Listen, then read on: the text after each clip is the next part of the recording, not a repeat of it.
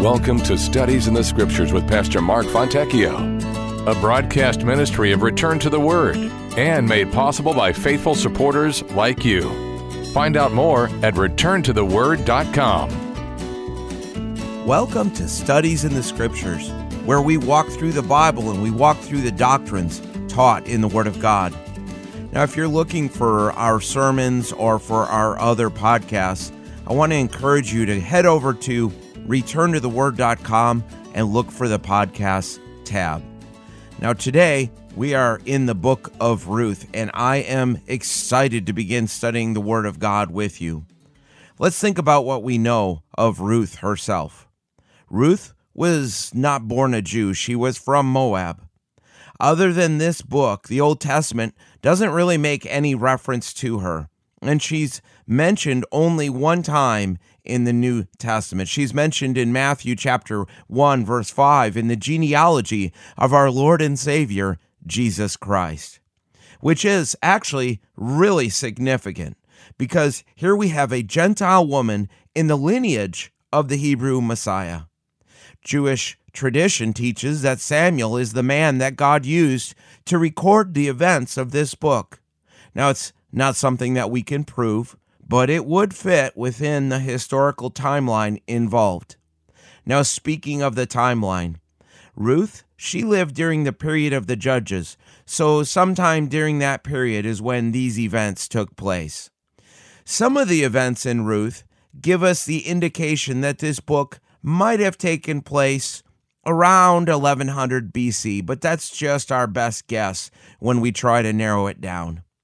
Verse 1 is going to tell us in a minute that this took place during a time of the judges, and that is part of the beauty of this book. Think of Judges chapter 21, verse 25, which says, In those days there was no king in Israel. Everyone did what was right in his own eyes. What a desperate time. Living in a time when so many Jews went their own way, Ruth stood out as a bright spot, as an example of a woman that demonstrated both love and commitment. Now, it doesn't take us very long in our study of this book to learn that Ruth was from Moab. Keep tucked into the back of your mind the back and forth relationship that Israel had with Moab.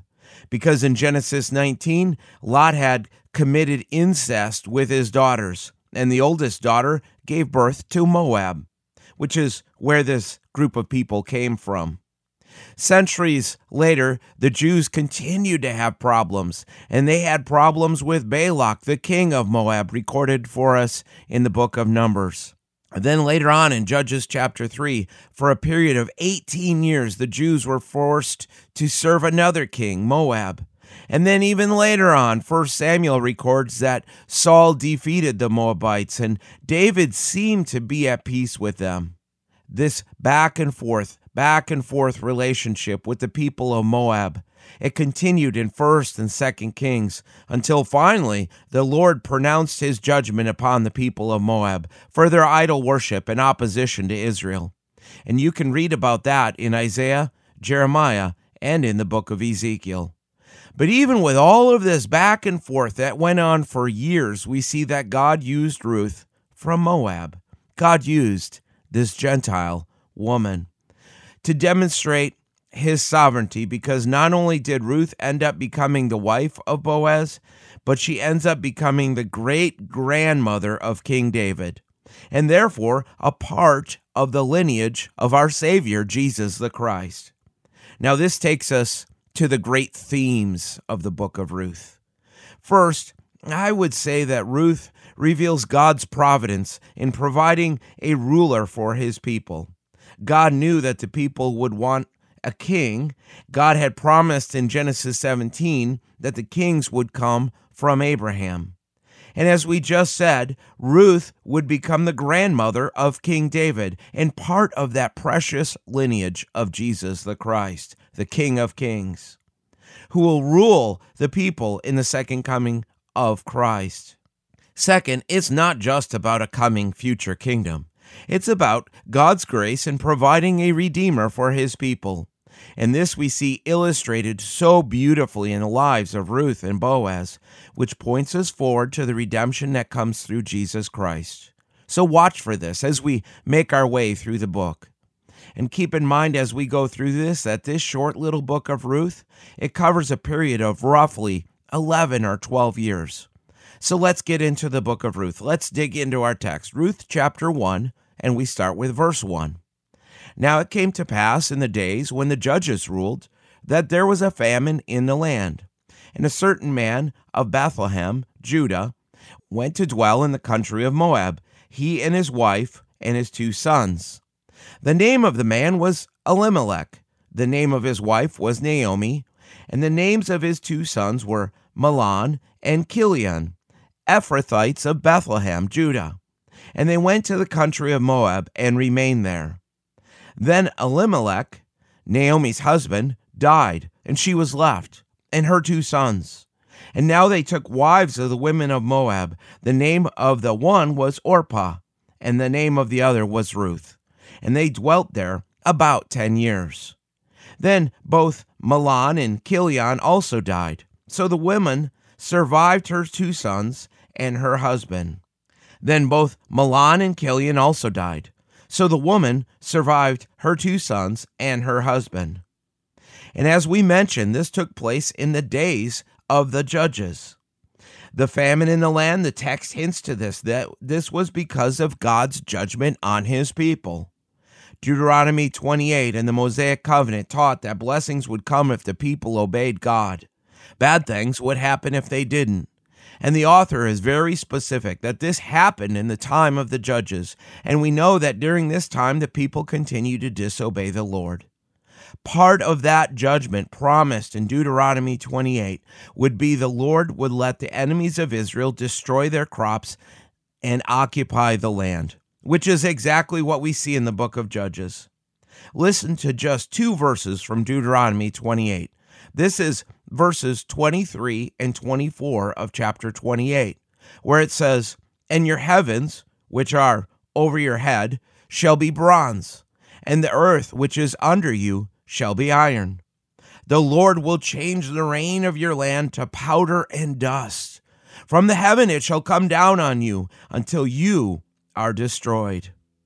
Now here comes the irony. And I love the irony in the Word of God, but here comes the irony in the book of Ruth. Bethlehem, you may know, literally means house or granary of bread, but it was from this city that they fled because there was a famine. And the reason that Judah is listed is because in that time there was actually two different towns by the name of Bethlehem. By referring to Judah, the author is telling us he is referring to the town that was five miles south of Jerusalem. And the end of verse 1 teaches us this entire family went off to Moab, which was not all that far to the east. With verse 2, we learn the names of this family Elimelech, Naomi, and the sons' names were Mahlon and Chilion. Notice that we learn they were Ephrathites of Bethlehem. Now let's stop for a second and just think about what this meant. It's here for a reason. Genesis 41 teaches us that Ephraim was the second son of Joseph. So naturally, you might assume that this is a reference to the land of the tribe of Ephraim. But the problem is, if you study the book of Joshua, their land allotted to them, it didn't come down that far south as far as Bethlehem. Many times in the Old Testament, when we see a reference to Ephraim, it is a reference to the tribe of Ephraim. But this time the wording is slightly different, and it's not a reference to the tribe of Ephraim.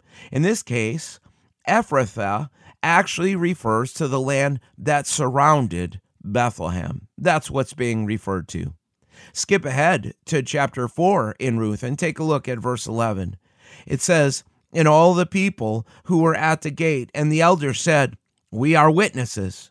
The Lord make the woman who is coming to your house like Rachel and Leah, the two who built the house of Israel. Pay close attention to this next part. And may you prosper in Ephrathah and be famous in Bethlehem. See, this verse is teaching us that Ephrathah is another name for Bethlehem.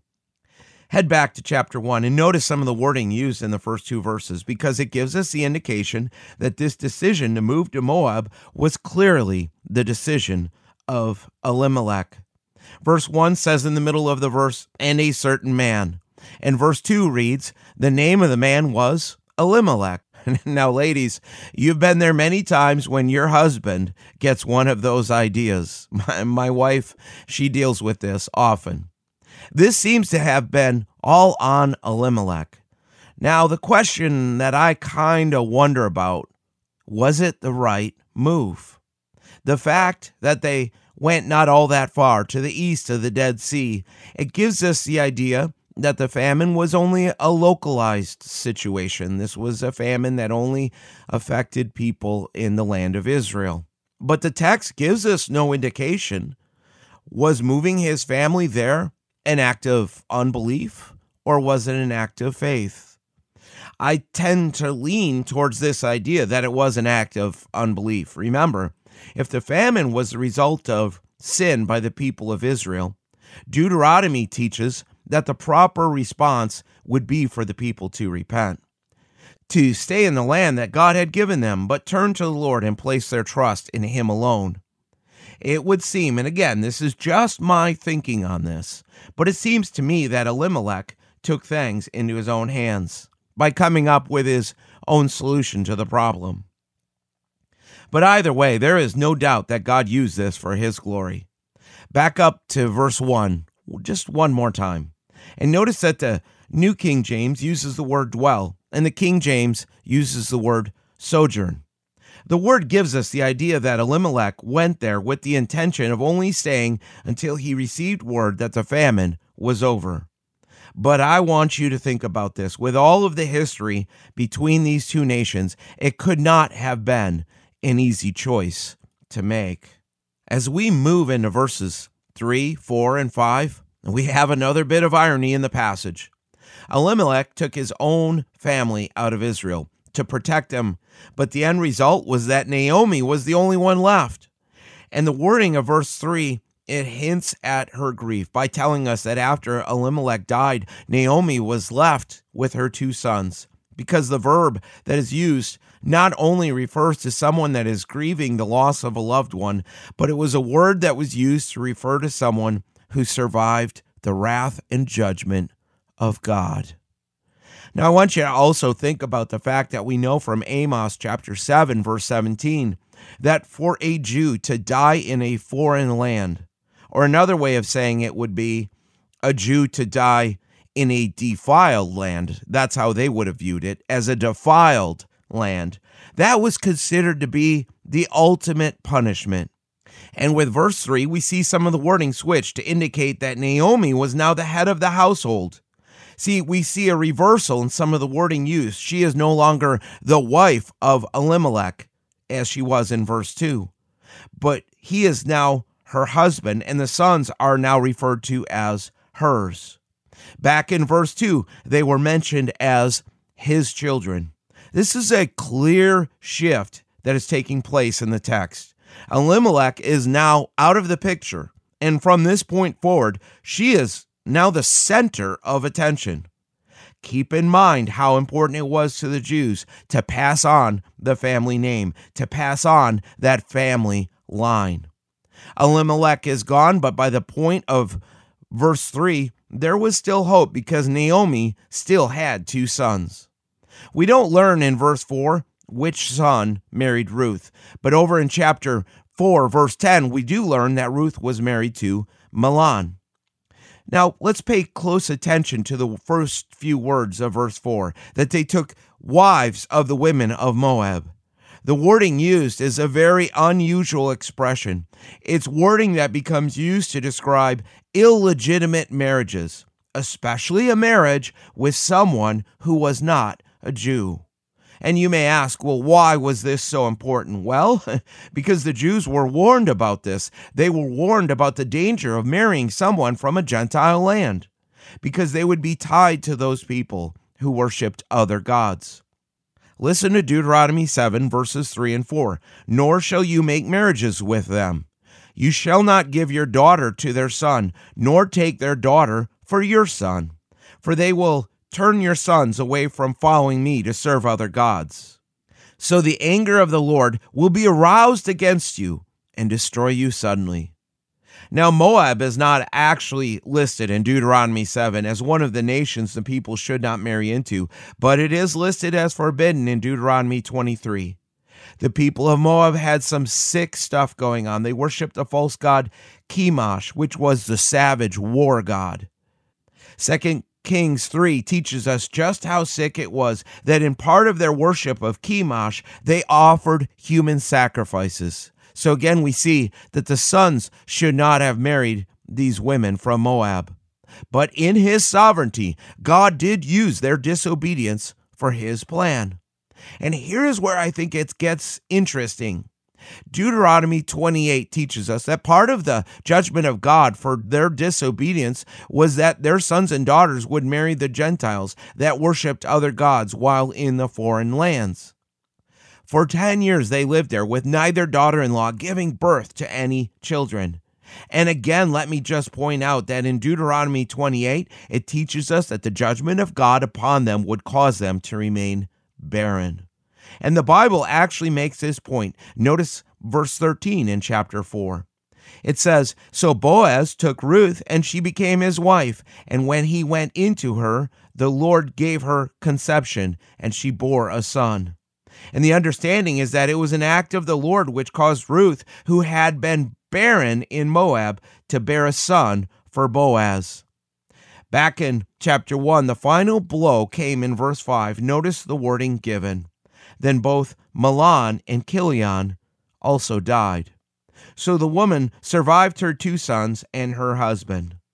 This is the only place in the Old Testament that we see this word for sons used to refer to married men. And the meaning given is that the writer was telling us that Naomi, she lost her boys. She lost her boys. And the idea here is that the tragedies were just continuing to pile up. How much of it was because of their own sin is for God to know, but Naomi was heartbroken. Then let's pick up our text with verse 6. Then she arose with her daughters in law that she might return from the country of Moab, for she had heard in the country of Moab that the Lord had visited his people by giving them bread. Therefore, she went out from the place where she was, and her two daughters in law were with her, and they went on the way to return to the land of Judah. And Naomi said to her two daughters in law, Go, return each to her mother's house. The Lord deal kindly with you as you have dealt with the dead and with me. The Lord grant that you may find rest, each in the house of her husband. So she kissed them, and they lifted up their voices and wept. And they said to her, Surely we will return with you to your people. As the text shifts now, we see at this point a future without hope. And finally, after 10 years of living in Moab, we learn in verse 6 that Naomi intended to return to Bethlehem. And the reason given is in the second part of verse 6. She had heard that the Lord had visited his people by giving them bread. The people of Israel had food again because the Lord himself had intervened. The Lord had showed his people that he had not forgotten them. And if you were reading this in the Hebrew, you would notice the play on words with Bethlehem meaning the house of bread. And the idea is that the house of bread was being restocked. Now, we don't know what caused God to act at this time. We read of no repentance by Naomi. We read of no repentance by the people of Israel, leaving us to wonder was this sovereign act of God of restoring the food in Israel for the express purpose of bringing Ruth and Naomi back to the established line that David would come through. Now, once the news had reached Naomi, her actions were decisive. Verse 6 tells us she arose with her daughters in law that she might return. Verse 7 tells us she went out from the place where she was, all pointing to this idea that she had made some time. She moved fast, she was making tracks. And at the end of verse 7, it is telling us that the next conversation we are about to read is taking place on their way to the land of Judah. Having lived in a foreign land, Naomi knew firsthand the struggles that these two women would face if they went back with her to Bethlehem. So, what we see in verse 8 is a little bit of tough love, if you will, by Naomi, that these two women should return to their mother's house. The common expression in the Bible to describe a home or a family is the house of a father, not a mother. The expression house of a mother usually is involved in the context of love and marriage. And therefore, what I'm telling you is this that by sending these two young ladies back to the home of their mother, she was actually releasing them to remarry, which is what we will see in just a minute. Verse 9 bears witness to this that Naomi was telling these two young ladies to remarry. But before we look at verse 9, notice what Naomi says in the second half of verse 8 with the prayer of blessing that she prays, where she said, The Lord deal kindly with you as you have dealt with the dead and with me. Think about this simple statement. She involved the name of Yahweh when addressing her daughters in law. Remember, they were from Moab and they worshiped another God, thereby assuming that the authority of the God of Israel extended beyond the borders of Israel into the land of a foreign God, on this occasion, the territory of Chemosh. In other words, she understood that the God of Israel was not just a local God of the Jews. That's what I'm telling you. She understood that he is the one true God that is sovereign over all the nations. This wasn't always a common understanding back then, but Naomi, she got it. She understood this. And at first glance, this prayer seems to convey deep faith on her part. But we will see much later on in verse 15 that such faith is compromised as she gave recognition to the gods of Moab. Now, the idea of asking God to deal kindly with them, literally, the wording means with love, mercy, grace, and faithfulness. We see the second blessing in verse 9, and we should not underestimate the importance what is spoken of in this verse. She prayed that the Lord would grant them rest, each in the house of her husband. The idea of finding rest is that of finding security. She was expressing her concern that her daughters in law be spared of having a life of just wandering. She wanted them to have a home where they could find safety and security and have their basic needs of life met. Naomi understood that in the world in which they lived, security and well being were directly dependent upon their relationship with a male, be it either their husband or their father. And when a husband died, that was usually the end of the money train. It left a widow with no way to support herself. Becoming a widow often meant becoming destitute. Naomi understood all this and was advising them to return to their homes, find new husbands. She kisses her daughters in law goodbye, and with great emotion in the text here. They wept, testifying of this love and bond that these women shared. And both women come to an amazing conclusion in verse 10 that they would go with her to the land of her people, teaching us that with everything these three women had been through, these two young women were more attached to Naomi than to their own people. And the irony of Ruth chapter 1 is that Elimelech he took his family to escape death because of the famine in the land. But it was in Moab that three quarters of his family met the death they were trying to avoid. And the application is that the text reminds us that the choices we make, Christians, they have consequences. So be careful to not base your understanding of God on our circumstances before us. Learn the lesson here not to attempt to solve our problems in a way that violates the Word of God. And we must always, always remember that whether we can see it or not, our God is faithful. Return to the Word Ministries is committed to teaching the full counsel of God's Word and the gospel of Jesus Christ. For more about our ministry, please visit returntotheword.com. Return to the Word is a faith ministry. This means we freely distribute the teaching of the Word of God over the air and online. We do this without charge. If you feel led to support the ministry with a donation to help cover these costs, you may do so on our website, returntotheword.com, or by mailing a donation to Return to the Word, P.O. Box 879259, Wasilla, Alaska 99687. Thanks for listening, and we pray that the Word of God will be a lamp unto your feet and a light unto your path.